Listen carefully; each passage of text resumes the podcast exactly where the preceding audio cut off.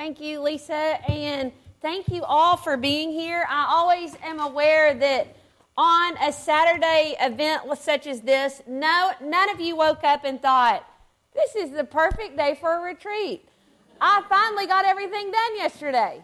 You know, in a room this size, every single one of us has a list of things that we could be keeping the whole time we're here.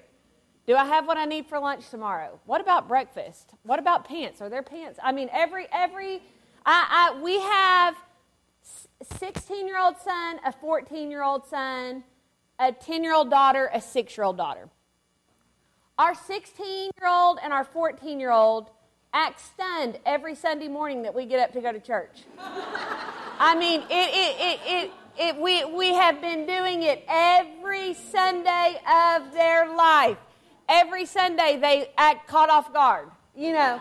And so we are, my husband is very organized, and he always says, but here's the thing his organization, and he does sometimes take it a step further, but a lot of times his organization involves saying on Saturday night, hey, is, are everyone's clothes ready? And I'll say something like, I don't know.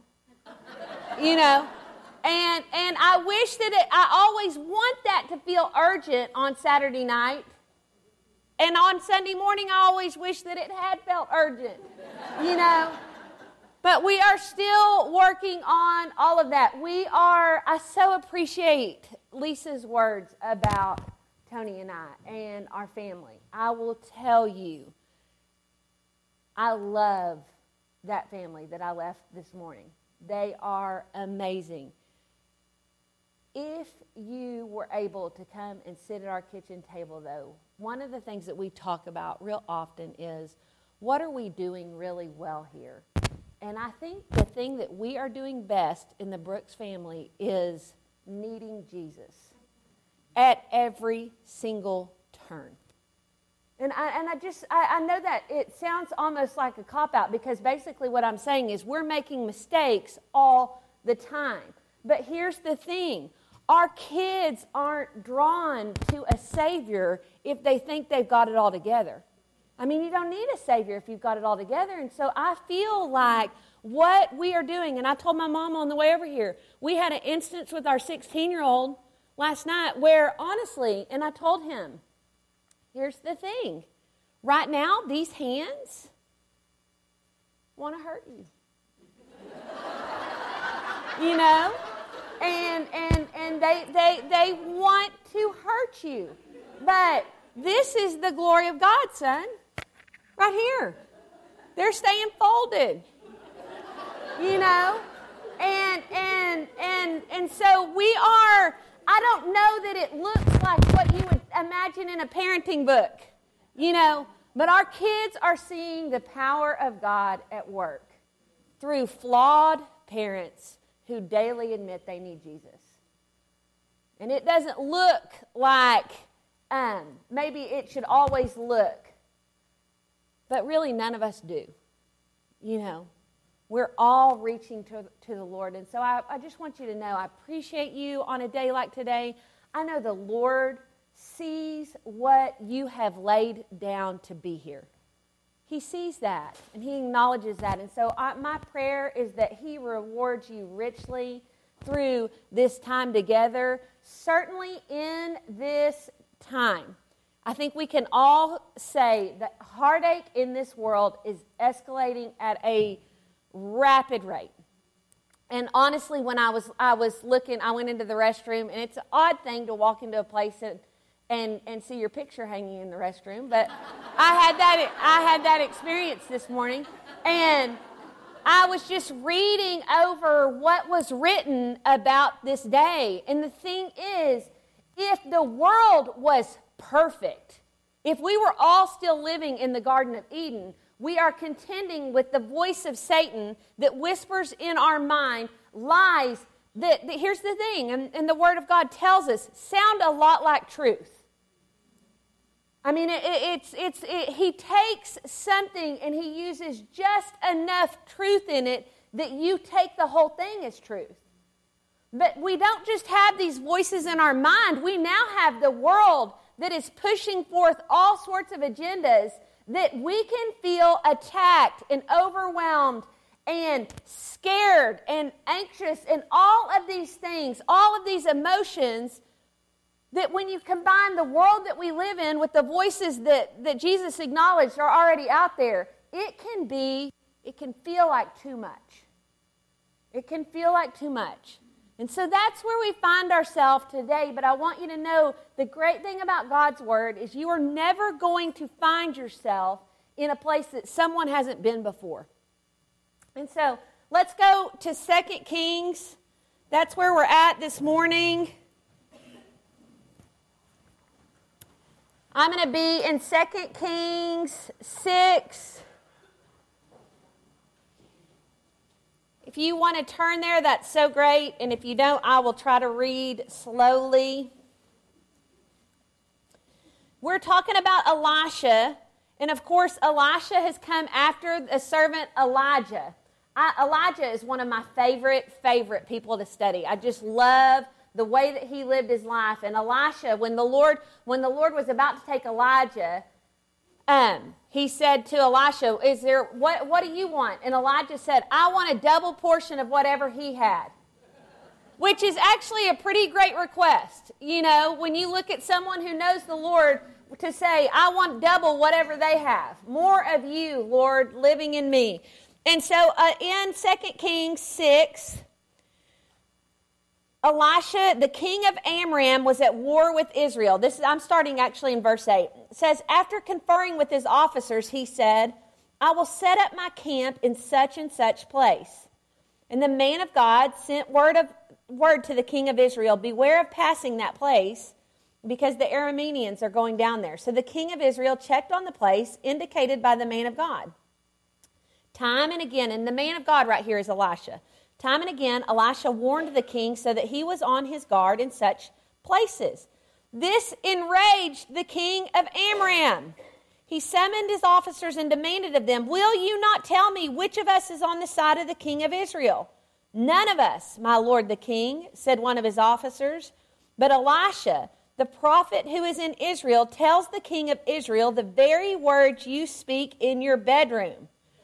Go find out where he is, the king ordered, so I can send men and capture him.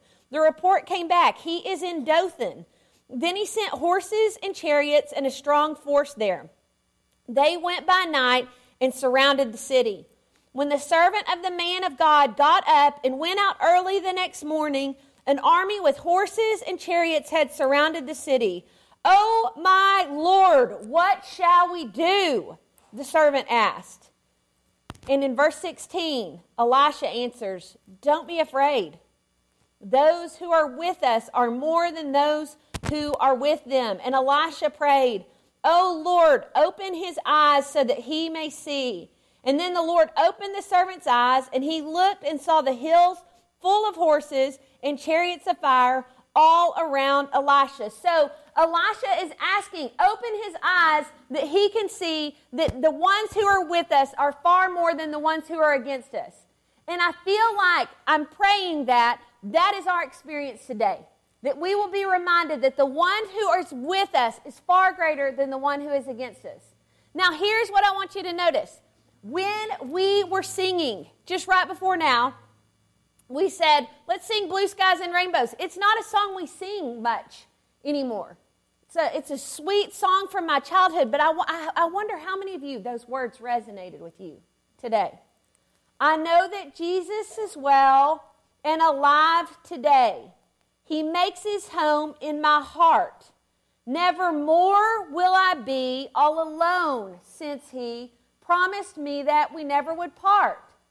Well, we, we acknowledge that that's a kid's song, but I wonder how many of you are living that as truth? Because one of the main ways that Satan hits you is by telling you you are alone. You are alone. Even if we gather every member of East Ridge Church of Christ and we pack them all in here and we try to encourage each other, it is still easy for the enemy to weave his voice into these thoughts and say, even still, there's so many more out there than there are in here. And he starts trying to convince you that actually what was meant to bless you, the gathering of the saints, even that isn't enough. And we go back to the words of this song. I know that Jesus is well and alive today. He's alive. He's alive. And you are not alone. And just like Elisha's servant needed to be reminded, you are not alone in this. So do we. And so today, I want you to think about this. What are some of the feelings that we um, that Elisha's servant had? Well, I mean, first off, you have the fear. I mean, obviously, the king of Amram is a powerful man, and he is um, gather. I mean, let's just even walk back because I believe there's some encouragement in this part too. Do you see how powerful God is? That Elisha, who is over here, far away from this king, is able to hear. I mean, and I know they're not giving the specific instance, but the Lord is revealing his thoughts to Elisha, revealing the king's thoughts to Elisha when he is far away. I just want you to know that God hasn't changed. He hasn't changed. That same power is still at work. It means that right now, some of you have people that you are praying for in the far off places that they would come to know the Lord. Some of you have th- situations in your life where you think, I cannot see a way that this can change. It can. Because the same God that whispered the king of Amram's thoughts to Elisha can whisper to the person that you are praying for even now. That same power that was at work back then is still at work today. And you have access to it in the name of Jesus. In the name of Jesus, He is with you and He is still at work on your behalf. And so this servant is wakes up, and I imagine him walking out. I was trying to imagine a place where I've been in a valley before. And you have a tendency when you're in a valley to walk out and look up. And he looks up and he sees this army has advanced and surrounded the city overnight. And I wonder how many of you have had that experience. We, we, have, we are walking through times, and I would, I would suggest that, I mean, almost always, my mom used to say, you're either walking into a struggle, walking out of a struggle, or you're in a struggle. It's not the most encouraging thought. um, but it's the truth. And she was trying to teach us as kids you've got to anchor into the Lord now because you, can, you can't, in the midst of a struggle, is not the time where you think, you know what, I want to read my Bible more. I mean, when you are fighting to breathe, you are fighting to breathe. And so you need to be able to draw on what is there. And that servant walked out in the same way that some of you have walked out on what looks to be a beautiful day and you've gotten a phone call or you've gotten word, or maybe you even just walked out and logged onto your computer and you are hit with a truth that knocks you over and you are overwhelmed and you are scared. And that servant had that experience. And honestly, we do not in our home watch the news a lot. And I will tell you why. We've got kids that, I mean, we realized every time the news was on, we were having hard conversations. What does this mean? What, what is that? I mean, and there just was, it, it got to the point where we were thinking, we really, I mean, we cannot hit them with a hard conversation every single day. And it, it, it's, it's tiresome for us. And so we have really, I mean, we know what's going on in the world, but we have really had to limit our intake of news. Because if all I'm feeding on is news, it is a junk food depressing diet. And I think that this servant walked out and he looked and he thought, this is too much. And I wonder how many of you have thought that when you've walked out or seen the news, you know, or you've seen the situations in your families. This is too much. I don't know how we're going to get out of here. But Elisha knew in that moment it's crazy to me because we're, we're resurrection people. And so we, we know whatever we face, Jesus is well and alive today. Elisha didn't have that. But he knew God. He had seen the Lord do incredible things. Uh, one of my favorite stories about Elijah is his mentor is that Elijah, not being a resurrection person, still, when he was t- living in the home with the widow and her son died, what does Elijah do? He goes up and he prays over this child, this dead child, and raises him from the dead. Now, now we read that with the per- perspective of being resurrection people. I mean, we're basing our whole faith on the fact that Jesus rose from the dead. He conquered death. But Elijah didn't have that. Elijah knew he, w- he had been in this situation with this widow. He had seen the Lord provide. And you know what? She wants her son back. I'm going to ask if he can get have if she can have him. And he goes in there and he prays over this son, and he rises from the dead. Now, now I want to tell you this because this is this is an important piece to this story, and, and I'm gonna I'm gonna look up the scripture reference and tell it to you in the, our next session, so that you can read it and fact check me all you want. It's always stood out to me that when the widow's son died, she said, This is because of my sin. And I, I, I, just need you to see that piece to this because I want you to know the same liar that is whispering you to, to you today was whispering back then. It hasn't changed. He is still whispering some of the exact same things. This is because of your sin. This has happened to your family because of this. This is happening here because of, I mean, it's always going to involve a little bit of truth because have we sinned? Yes.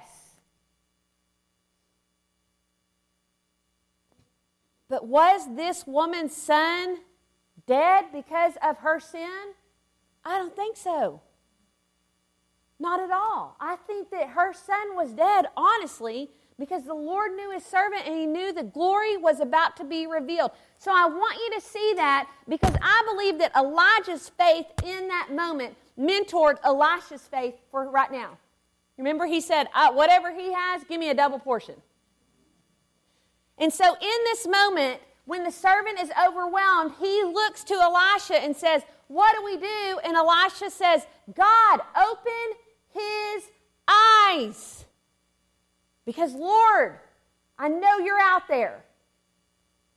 Now, here is what I want. I mean, we don't know. Did Elisha walk out and already have the spiritual eyes to see all those men? Or did Elisha walk out and just had the confidence to know the spiritual realm is always active? And God, if you are, if your people are in peril, I know you're here. I think the verse that I've been clinging to as we've walked through some trying times here recently has been the verse where Jacob says, Surely the Lord was in this place and I was not aware of it. Because I think when you walk into a hard times, a lot of times it's, it's, it gets frantic. I remember when we were having our first uh, baby, Peyton, who I wanted to grab his hair and shake last night, but I didn't, girls. Glory to God. Um, uh, he was, I mean, the, the nurse said, remember your focal point. Remember your focal point. When I, I mean, when you're having a baby. And I thought, well, I don't even know what that is. And she said, if you don't get something locked in in your eyes, the pain is going to make you like thrash. And I thought, oh, okay, well, I'll, I'll, you know, I'll look at that clock. And then I wasn't looking at the clock. I was thrashing, you know.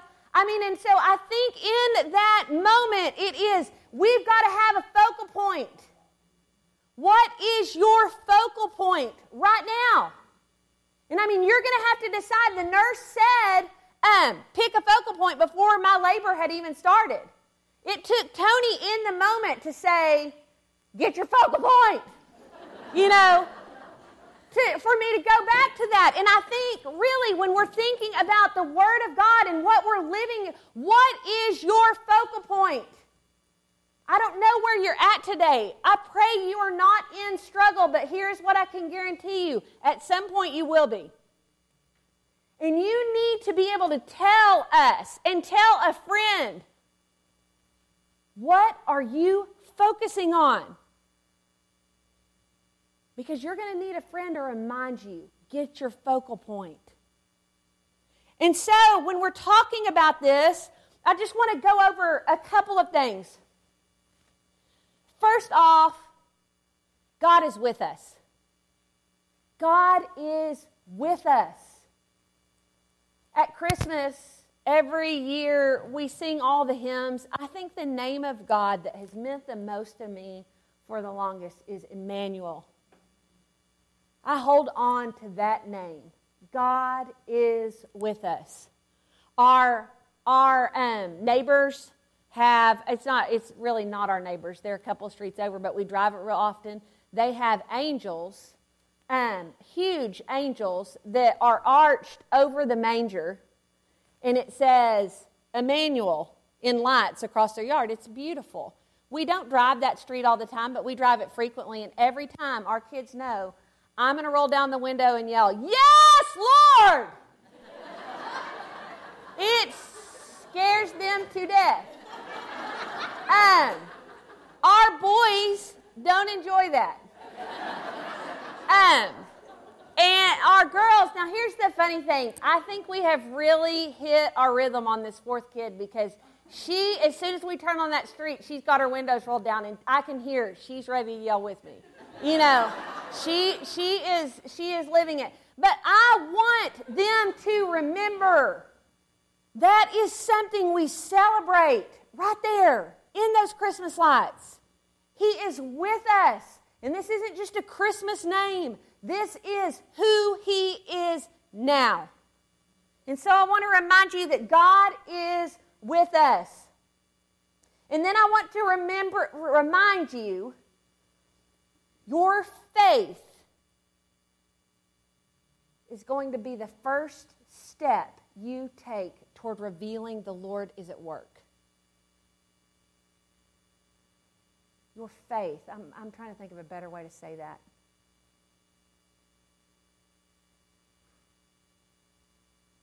God is always at work. But you're going to have to step out in faith to point to that. Do you hear me on that? This, this, this past year, I have been, I teach a parenting class at our home church. And um, somehow, through, I mean, honestly, through the Lord, it, it, doors opened for me to start teaching this same class at Child Protective Services. It's, it's a little bit different, but it, it is, I mean, it's a totally different crowd. Uh, it's been one of the best and most humbling things I've ever done because I have realized, and I've told Tony, who knows who we would be if we didn't know how we were going to feed these kids? Who knows who we would be if if I had to work and I, I and my babysitter was sick, who knows what we would the desperation that would drive us. And I will tell you, we are unified in that class. We are unified through the confession that parenting is hard for everyone. So fascinating the lies that Satan has told, where some of those people think this is a unique struggle because he does that. He makes you think you're the only one who's ever struggled with this. But I find myself praying harder when I leave that Child Protective Services unit than, than, than almost anywhere else I speak. And I'll tell you why. It's because you all, I look out at you and I can see your faces and I can see you're, you're processing all of this and I can see that you are already open to the Word of God and what it can do. But pain makes people hard.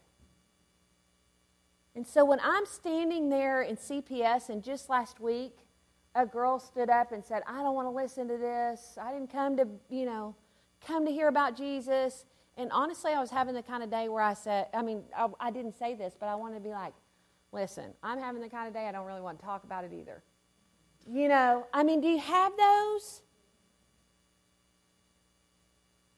But I have thought about that woman and prayed for her so much because I've thought, God, I stood up in front of those people and said, You have the power to change hearts, that you have the power to change lives, that you have the power in one generation to, to have those kids that are represented by those parents someday standing up in front of that group and declaring, Jesus changed my mom's life.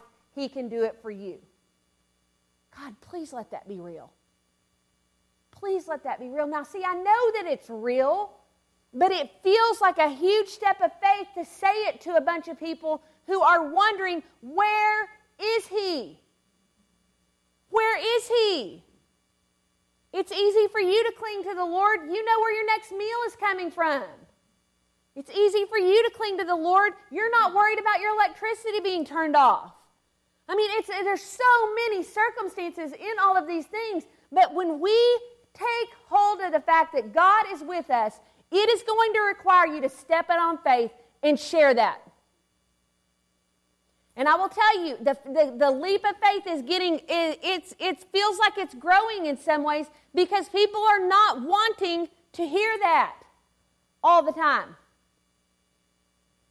But He is with us. And I want to encourage you if you are not, if you cannot think this morning, where am I stepping out on faith to talk about the Lord?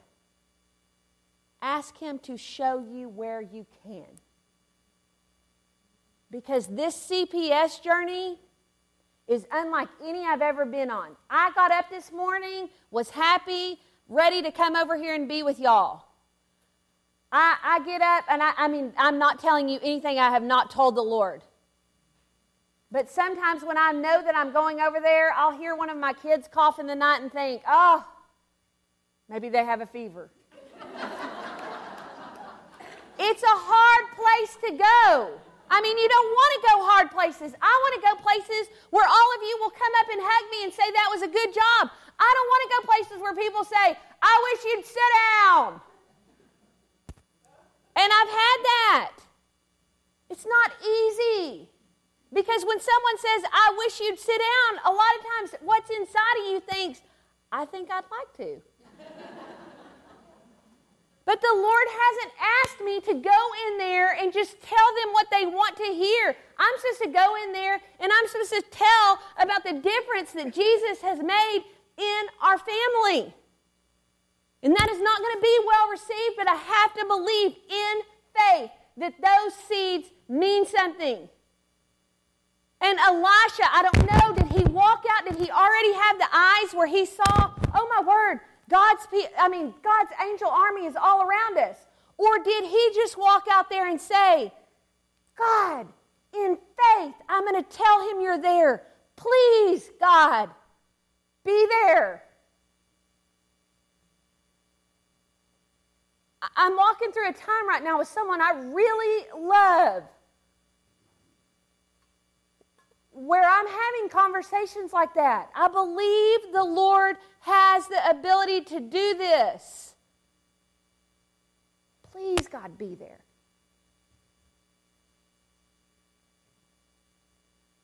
And the Lord opens the servant's eyes and he is able to see. And so we want to remember that God is with us. And then we want to remember your resources. Your resources. First off, do you realize what a fantastic place you are in this morning? That you are here, that people have prayed and prepared and, and, and, and wanted you to be blessed in this place. This is a fantastic resource. I want to also remind you that this is a fantastic resource. We were telling our 14 year old the other day, he, he was talking to us about some insecurities that we have. And I, I mean, and Tony said, Benjamin, honestly, Honestly, you are going to struggle with insecurities your whole life. Some more encouraging parenting advice. He said, So you've got to get to the point where when you start feeling insecure, you go someplace that is secure. When your mom and I can't be here, you got to go to the Word of God. You've got to remember your resources. I mean, uh, the, the, the, the fruits of the Spirit, that if you have taken on Christ in baptism, those are at your resource. Do you realize that? That we don't get the ability to say, well, you know, I've never been patient. Well, you should be growing in that. You know, you don't have the ability to say, well, gentleness really isn't in my bag of tricks. Well, I mean, it, it, you, you have to be moving towards that. I, I'm telling you, I could tell stories for hours about our six year old.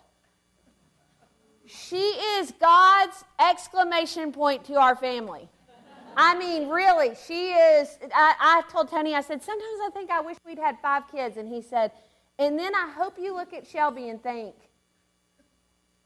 we're done. You know, I mean, she is, and she's fantastic. She is so much joy, but she is smart and she is quick witted. And the other day, I, I felt like I was making progress because I said, Shelby, I'm not going to argue with you about brushing your hair. Not going to argue with you about it. You know that brushing your hair is required. I'm just going to go get in the car and wait for you. I felt like this was a good plan. And she goes, Well, I'll be here when you get back. I mean, that, that gives you just a tiny window into her into our Shelby. And and she is, but she is so full of love and joy and energy. But if that comes against you, that force, we need Jesus. And, and, and, and I've had to ask the Lord because I have realized, and I have confessed this to Shelby as well. I mean, really, to Shelby as well. We, I, I have told her, Shelby, I'm not going to argue with you every day. She has naturally curly hair. And every time that I tell this story, I get 50 Facebook messages about here's how you, I, I know that you are not supposed to brush out naturally curly hair. But here's the problem Eden, Shelby's sister, has stick straight hair, and Shelby thinks if she can just brush those curls, it will look like Eden's. It's, it's not working. It, I mean, it, her hair it is like this, and I mean, it's just is bigger and bigger, and I cannot. Can, I mean, I've even you in, in my lowest moments, I have said, "I'm going to shave your head," and and and so that was a low point. I'm sharing it. But with Shelby, I have had to go back to this. Lord, I have the fruits of your spirit in me. If I'm struggling with patience, that, that, that's on me. You have, you've given me access to patience. God, if I'm struggling with saying things like, I'm going to shave your head, that is self control that I have lost. But I have access to more. And so, this, God, if this is how you are choosing to work in me to show me that I need access to your spirit, I'm picking up on it. And I want you to know you are going to have situations in your life where you are forced to tap into the Lord. It's the whole point. It's the whole point. And so you don't get to say, well, this has always been my struggle. I mean, you can say that, but you should be growing in that. I've told Shelby, Shelby, you can tell when mommy starts to feel stressed.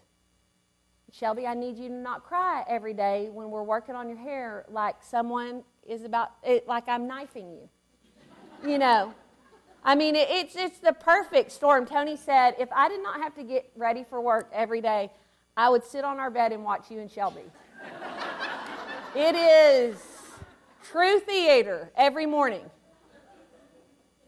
But we're working on it and we're growing. And every once in a while, I mean, probably once or twice a week, we'll have a day where we walk to the car and Shelby goes, Put it here. You did it. You did it. You know, And we are we are working on it. We're growing in this area. This past year, and I want to tell this story because I think that this is significant. In Isaiah 25 1, this is one of my favorite verses. Let's see.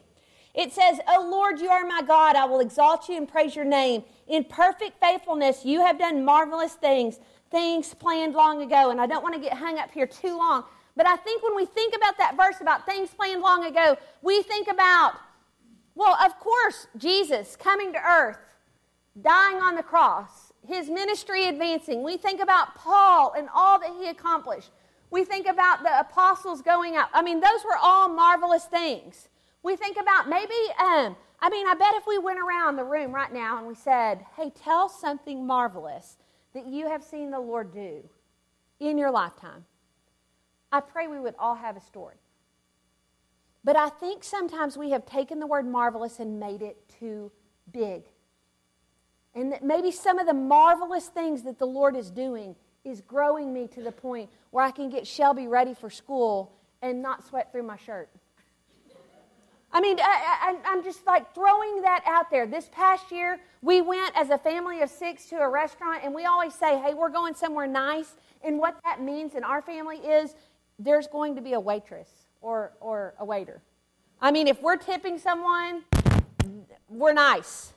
That, that's, that's a nice place at this stage of life. I'm not, don't want y'all to think we're going out to high end. It's just a waiter or a waitress. So we're sitting there, and, and honestly, we're all sitting around the table. I've mentioned that Tony is very organized, very type A. He is, and it's interesting, our family is split down the middle. We've got three extroverts, three introverts. The introverts do not, and Tony leads the introverts. The introverts do not want attention drawn to them. They want to walk into a restaurant silently you know, I mean, it honestly, it, even even walking into a restaurant where I know people and I'm like, hey, you know, all that. They, they, our oldest son, who is also an introvert, will say, I wish you wouldn't wave your hands. You know, I mean, like, can we just walk in? Anyways, we're, they, they just want, they want to stay under the radar. That is their experience. So we're sitting there. Tony has a history as well of big reactions because when an introvert is exposed, they react. So we're sitting there. I've already noticed how cute Tony is. He's got on a navy blue sweater, he's got his glasses on. Um, I just think he's cute. And we're um, all looking at the deal, and I don't know why Eden, honestly, who is so precious and tender and really rarely causes major discipline, needs it. She just kind of moves like this through our family. Um, has made a pile of half and halves on the table. You know, just stacked them up. And I don't know where this comes from, but we're sitting there. It's all, I mean, it's all quiet, and she just goes, bam, right on this three pack of half and halves. Well, I mean, you can imagine the introverts have officially been exposed. and honestly, Eden is on the introvert team, so I don't know. I mean, she she's she's mortified at herself. And somehow, in the way that she hit that, the full pressure of all that half and half went on Tony's navy sweater, on his glasses, in his hair. It makes quite a noise, so that also there is, I mean, the restaurant is now quiet. And everyone has looked over at the Brooks table. And our boys know their dad well enough to know that they said, "Oh no." I mean, this is this is what you're calling the perfect storm. You know, we have the I mean the combination of the shock of half and half covering you, the noise, the quiet of the restaurant, the introvert is exposed, you know, all, all of these things. Everyone is looking at Tony for what is he going to do. And in what um, was really a miraculous moment, he took off his glasses and said, Hey, Eden, you shouldn't, you don't ever do that again. and, and just starts, you know, and Benjamin, our 14 year old, goes, Dad, what has happened to you? I mean, because, uh, I mean, we're used to huge reaction and Eden, you shouldn't. I mean, we were all expecting, like, this is the end of our nice lunch. You know, that's all it took was that we will now make our exit. And I'm going to keep my hands down. You know, not going to wave at anyone. So that is happening, but I want, I'm telling you that story because I want you to know there's been some huge things that have happened in our world that have declared the glory of God. But if you ask any four of the Brooks kids, they will tell you a marvelous thing that the Lord has done that was planned long ago is our dad kept his cool at the table. I'm telling you that because I think sometimes in the body of Christ we try to hide our struggle. But the fact is, Jesus is revealed when you embrace that head on, when you tell your people, I struggle with this. I struggle. Would you show me? Would you watch me walk through this? Would you encourage me as I walk through this? You know, it, it, it's, it's making a difference. And, and it, when Benjamin said to Tony, What, Dad, what has happened to you? Tony said, Guys, I, I know y'all are always expecting a huge reaction out of me. And I'm tired of that. Asking the Lord to help me be different. And I want you to know, without knowing anyone in here, where are you asking the Lord to help you be different? Because part of accepting, acknowledging the lies of Satan is he is going to tell you, you have always been this way. And if we're not careful, even within our own families, we will say, You've always been this way. I mean, we're really careful with even, even talking to Shelby. I will say, Shelby, you are so passionate. And the Lord is going to use that someday in some magnificent way. I can't even imagine. I can't even imagine. It's really easy as, as adults to speak over people things that we don't mean. You've always, you know, I, I knew you were going to act like this. This is what you do. You know, I didn't even want to tell you because I knew you'd be mad. I knew you'd fly off the handle. I, I mean, do you think about all the things, all the ways that we do not allow the Lord to work in other people's lives? And sometimes it's going to take some hard conversations where we go to the people closest to us and we say, I know I've always been a reactor. I don't want to be one. I told Tony at the end of this year, I know that our laundry room always looks like we've been robbed. I don't want to be like that. That room in our house is embarrassing to me. And I want to get that under control in the name of Jesus. I mean, and, and I, I mean, that sounds silly, but I promise you, if you saw our laundry room, you wouldn't think it was silly. I mean, where is an area of struggle for you that the Lord's glory can be revealed? Where is an area of that you are wrestling that you need to remember your resources?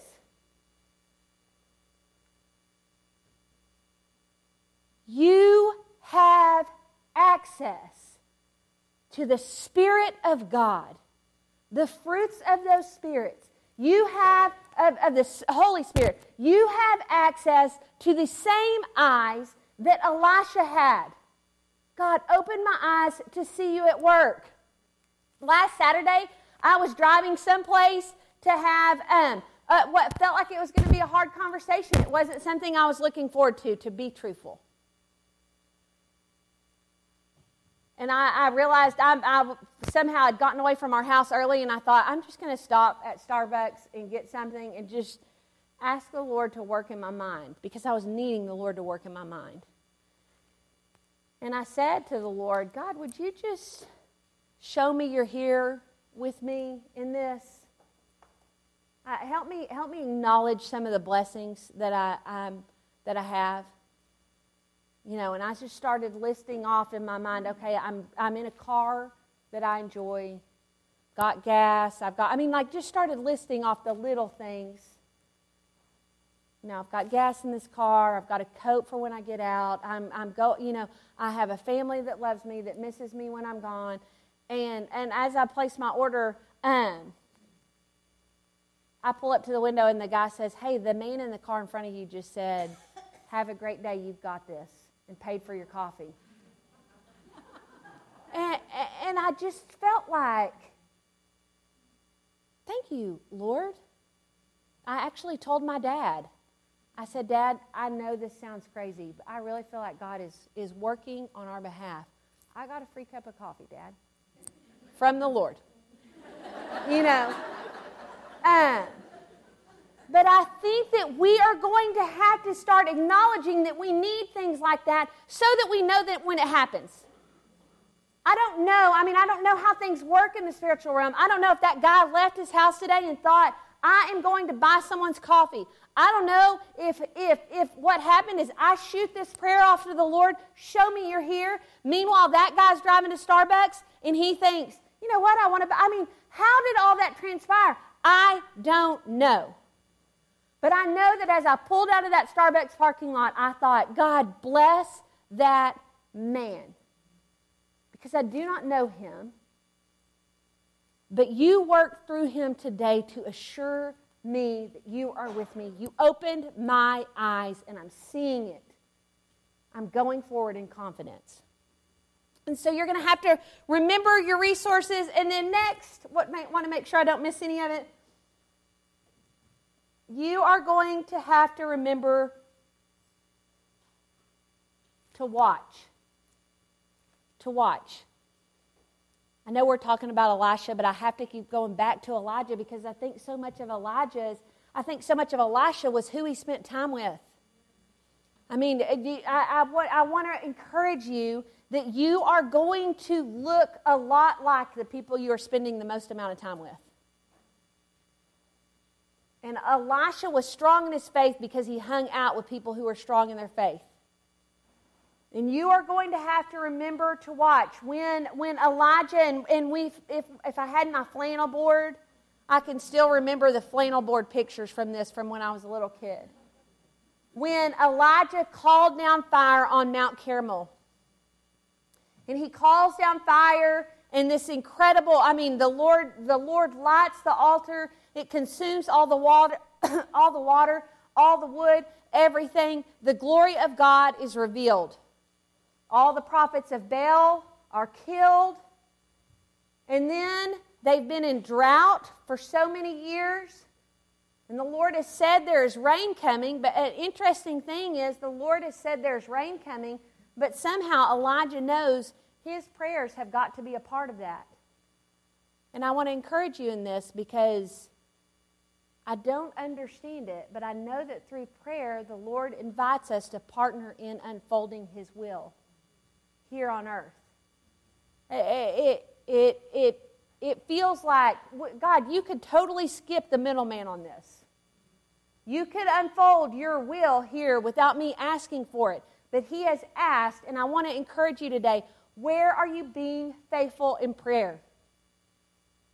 Where are you being faithful in prayer? And, and, and you know, we had our kids write goals at the beginning of the year, and then we had them go back because we were like, guys, look at your goals. These are the most ambiguous goals. You know, I want to be kinder this year. I mean, how are we going to know if you got kinder? I, I mean, honestly, tell me how, how am I going to know you got kinder? I don't know. Well, then I don't know either. You know, I mean, how about you say, I am, uh, you know, I'm, I'm, I'm going to react kindly to my sisters because I'll be able to tell you if you're hitting that.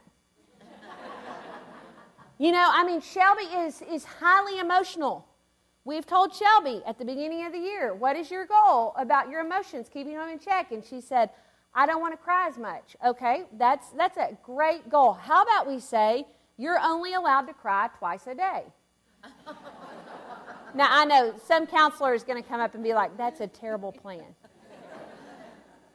But we just told her, you know, I mean, because it's not, it's not always the, it's not the sobbing crying. It's, it's a lot of um, highly reactive emotions. And so what we really have said, you have to tell us when you've used your two tickets. You know, and so at, at breakfast, when she finds out we're having English muffins, and that really wasn't on her agenda, she'll go, and I'll go, oh, is it worth it? Is it worth it? Because that's one. that's, that's, that's going to be one. You know, and she'll say, you know, I don't like English muffins. Yes, I know you don't like English muffins, but that is, that is, that is what has been provided. And she's gotten to where she'll say, okay, I'll just eat my bacon. Okay, that, I mean, that's a solution. You know, we, we can't we can't we can't react huge every single time. But show me where are you growing and if you want added accountability, ask the people close to you in your life. I have a tendency to react huge here. When you see me doing that, help me. I mean, probably one of the best, worst things I've ever done is said to Tony, I want to do better brushing Shelby's hair in the morning. You know? And so now he'll walk in and be like, take it down, take it down. I mean, like he just does his hand motions. But I want the Lord to be working in the areas that it's hard. I didn't need to ask Tony, hey, help me to enjoy speaking in front of people. I love this. I love this. I mean, I'm praying that the Lord is revealed in all of this, but the truth is, it's easy to ask the Lord to reveal Himself in the things that I like. What is not easy is asking the Lord to reveal Himself in the things that I don't. That laundry room, I don't enjoy laundry. But I mean, I have to get in there and I have to do it. And so I've written myself notes all over the place. Do any of you remember the, the movie A Beautiful Mind? Where he had all the notes and he was a genius. I'm a genius. I have notes all over that laundry room. Dirty clothes mean healthy kids.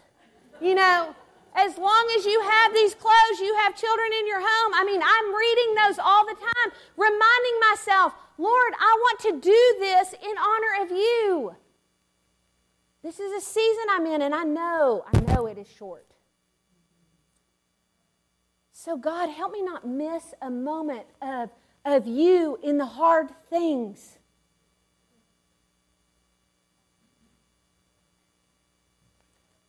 Long, I, I mean, I think it was probably about 10, 10 years ago my parents have a ranch in West Texas, and we were driving it. I was with my youngest brother, and we were driving it, and um, he all of a sudden stopped real quick, and he said, "Look at those! Look at those deer, way over there." And when he when he pointed, I mean, he pointed across a canyon, and we were looking at two little animals that honestly looked like they were about this big. And I thought, how on earth did you see those deer? I mean, that's, that's really crazy. They're that, they're that big. And he said, Well, when we were little, Dad taught me that you watch the landscape. You watch the landscape, and if everything is moving like this, moving like this, and you train your eyes to just notice that that's how everything is moving, all of a sudden, if in the middle of that you see this, it catches your eye. And I saw those deer flick their ears. I mean, you think about that. They're this big, tiny ears. He sees them, and I just started thinking, I want those trained eyes. And, and, and, that's one of the resources. We're talking about opening your eyes, but this, you have access to eyes that spot the glory of God at work in this place. You have eyes, and I'm telling you, the world does not need more Christians who point out everything that is going wrong. We've got plenty of those. I mean, really, and, it, and, and, and, you, there's, there's a new place to focus every day on where things are going wrong. What we need, what is going to move the kingdom of God forward, is people who see the glory of God in a nation that is going like this who can spot this. This. And it's going to take us working and concentrating. And when Elijah, Elisha's mentor, was up on that mountain and he is praying, God, send your rain, he sends his servant seven times. Go look and see if there's rain. And the servant keeps going and he keeps coming back. There's nothing. There's nothing. He prays some more. Go look and see if there's rain. The servant goes out. There's nothing. And then one time, the servant comes back and says, There is a cloud as small as a man's hand. rising from the sea. And because Elisha, Elijah is a man of faith, he says, Tell everyone to get in their chariots and go. There's a storm coming. And I want to encourage you today that part of your role is to pray, but then there's going to be some select people in your life where part of your role is to be the person that they say, Do you see any movement whatsoever? Any movement. And you are going to have to be someone whose eyes get tired from squinting. Don't you know? I mean, I, this summer we were at the ocean, and Tony and I stood there one day and we were looking out, and I said, How on earth did uh, anyone ever spot a cloud the size of a man's hand? I mean, this is there's there's white caps, there's and he said, because they were looking for it.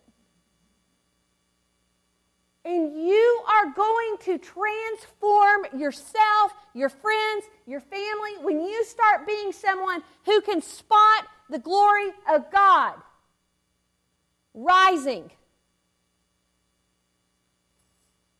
And so back then, 10 years ago, so Peyton was six, Benjamin was four, Eden was, was baby. So we were still in the, the car seat stage of life. Oh, God, thank you, we're out of that. It was a lot of buckles every day. But I told Tony every day when we're buckling these kids in, I want us to ask God, give us eyes to see glory of God. Give us eyes. We're going to start asking for it. And, and, so we'd be driving down the road, and I'd say, Hey, has anyone seen the glory of God today? Yes. I saw it. I mean, when they were little, you know, I see it in the, in the leaves in the tree. Yes. I see it in Taco Bueno. Well, I mean, it's, that's a stretch, but they do have good queso. You know, I mean, there's, there's, but we started talking about it. How do you see it? Because you're going to have to be looking for it. And it's the same way that we send them into their schools now and we say, look for the Lord. Because some days the Lord is going to look to you like someone who helps you pick up your books when you trip and drop them in the hall. Someday it's going to be a kind teacher. Some days the Lord to you is going to be when you feel moved to help someone that you normally wouldn't help. And you're going to see the Lord when you are looking for them, for Him. He's at work in the people around you. He is at work in the battles that are being fought. But the enemy is going to tell you he's not here. You've missed him. This nation has gone too far off track. This ship cannot be fixed. Ship, I want to make sure I enunciated that. Ship is off its course. I, I, I saved some, I saw some eyebrows go up. I'm, I'm with you. But I want you to know the enemy lies. And he has been lying since the beginning of time. And you are going to have to train your eyes to see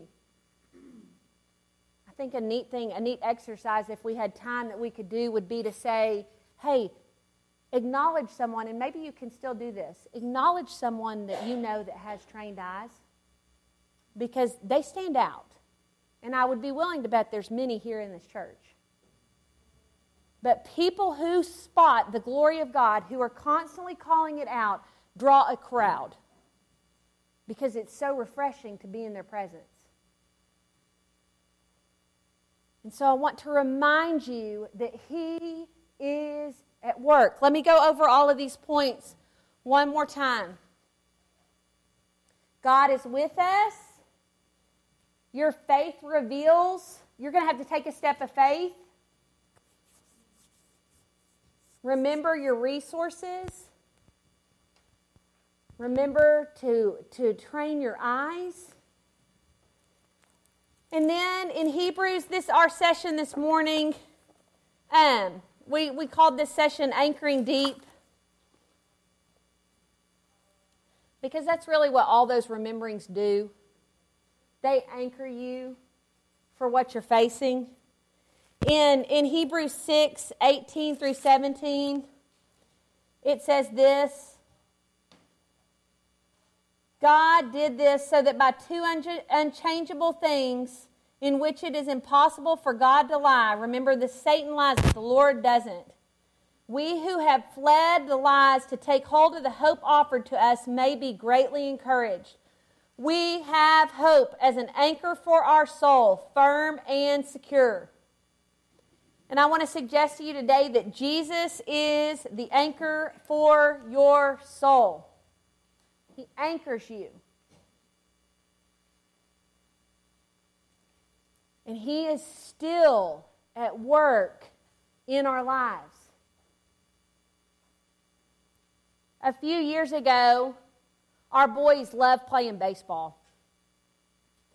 And, and, and our oldest is one of the kindest people that you will ever meet, but he is extraordinarily hard on himself. And we were watching him out on the pitcher's mound. And I don't know why. I, I mean, what is this gift? But I can read lips like a champ. I mean, I, I, I can. It's not, it's not good. Tony will say, hey, let's focus in on what our family's talking about rather than you saying at the restaurant, you know, you wouldn't believe what that guy's saying over there. You know. but I was watching our oldest out there on that pitcher's mound, and he was having an off day, and truly everyone does. Everyone does. And I was watching him talk to himself in a way that I would never allow him to talk to anyone else. And if we are not careful, that is what the lies of Satan will do. It's one way to, to, to, to listen. Are you listening to him? How do you talk to yourself? How do you talk to yourself when you're in the car? I mean, when you're driving, when you're alone by yourself, are you berating yourself? Are you telling yourself things you could do better? I mean, are your conversations one of condemnation or are they convers? I mean, you're going to have some conviction. There are times when I get in the car and I think, oh, I wish I hadn't said that. Lord, I could have handled that better. That is not what I'm talking about. I am talking about me getting in the car, and, and this used to happen frequently. I would get in the car on the way home from something like this, and I would think, oh, I don't think I said that point number two right. You're stupid. Why do you do that? You do this every time. I mean, and I would start this conversation that if someone wrote out that script and asked me to read it to Amy Joe, I would say, I'm not going to do that. I would never talk to her like that. But I would talk to myself like that. So, a good test for yourself, notice this week, how do you talk to yourself when it's just you?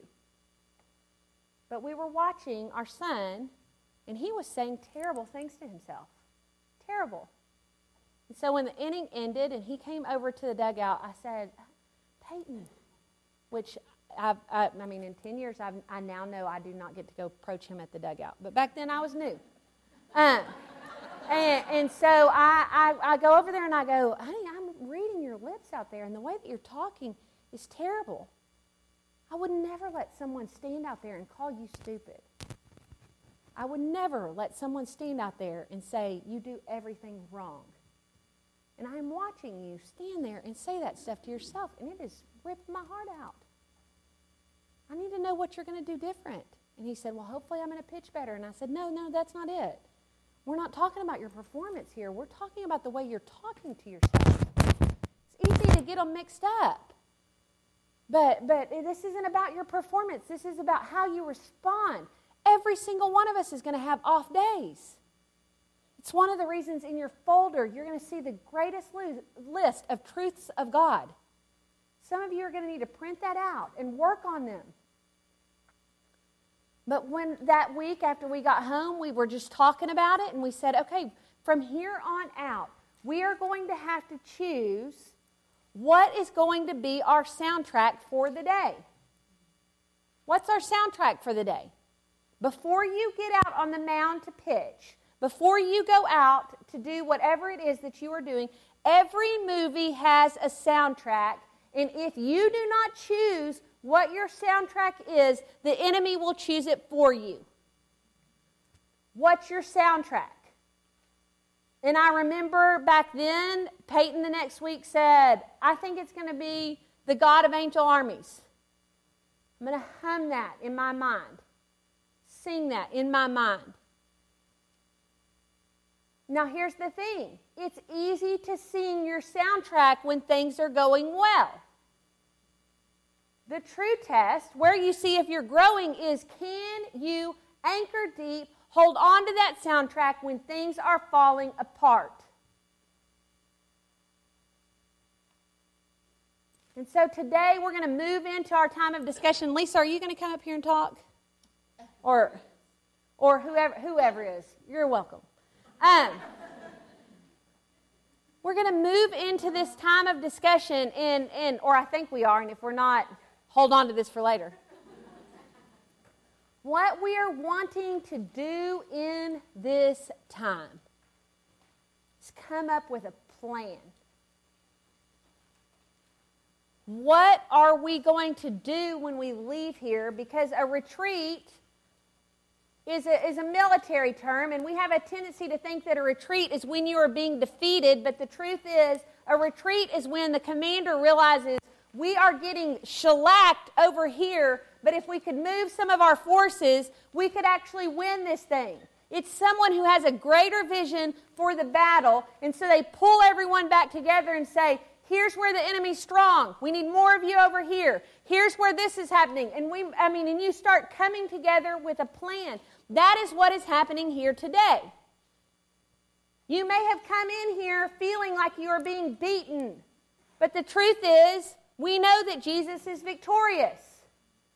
And so, this time in our discussion groups is meant to be a time where you say, I feel like I'm getting beaten here. Help me with this. And so, we're going to end this time. I'm going to pray for us. But I want you, and I, I know so many of you have, anchored yourself deeply. But I find that I, I, think I lived under this illusion that as I got older, things were going to get a lot easier. I, I, mean, this isn't encouraging for anyone either, but it, that has not been the case for me. And so, even on a day like today, when I'm up here talking, to all of you, in my mind, I'm hearing, do you believe this? Are you holding on to this as well?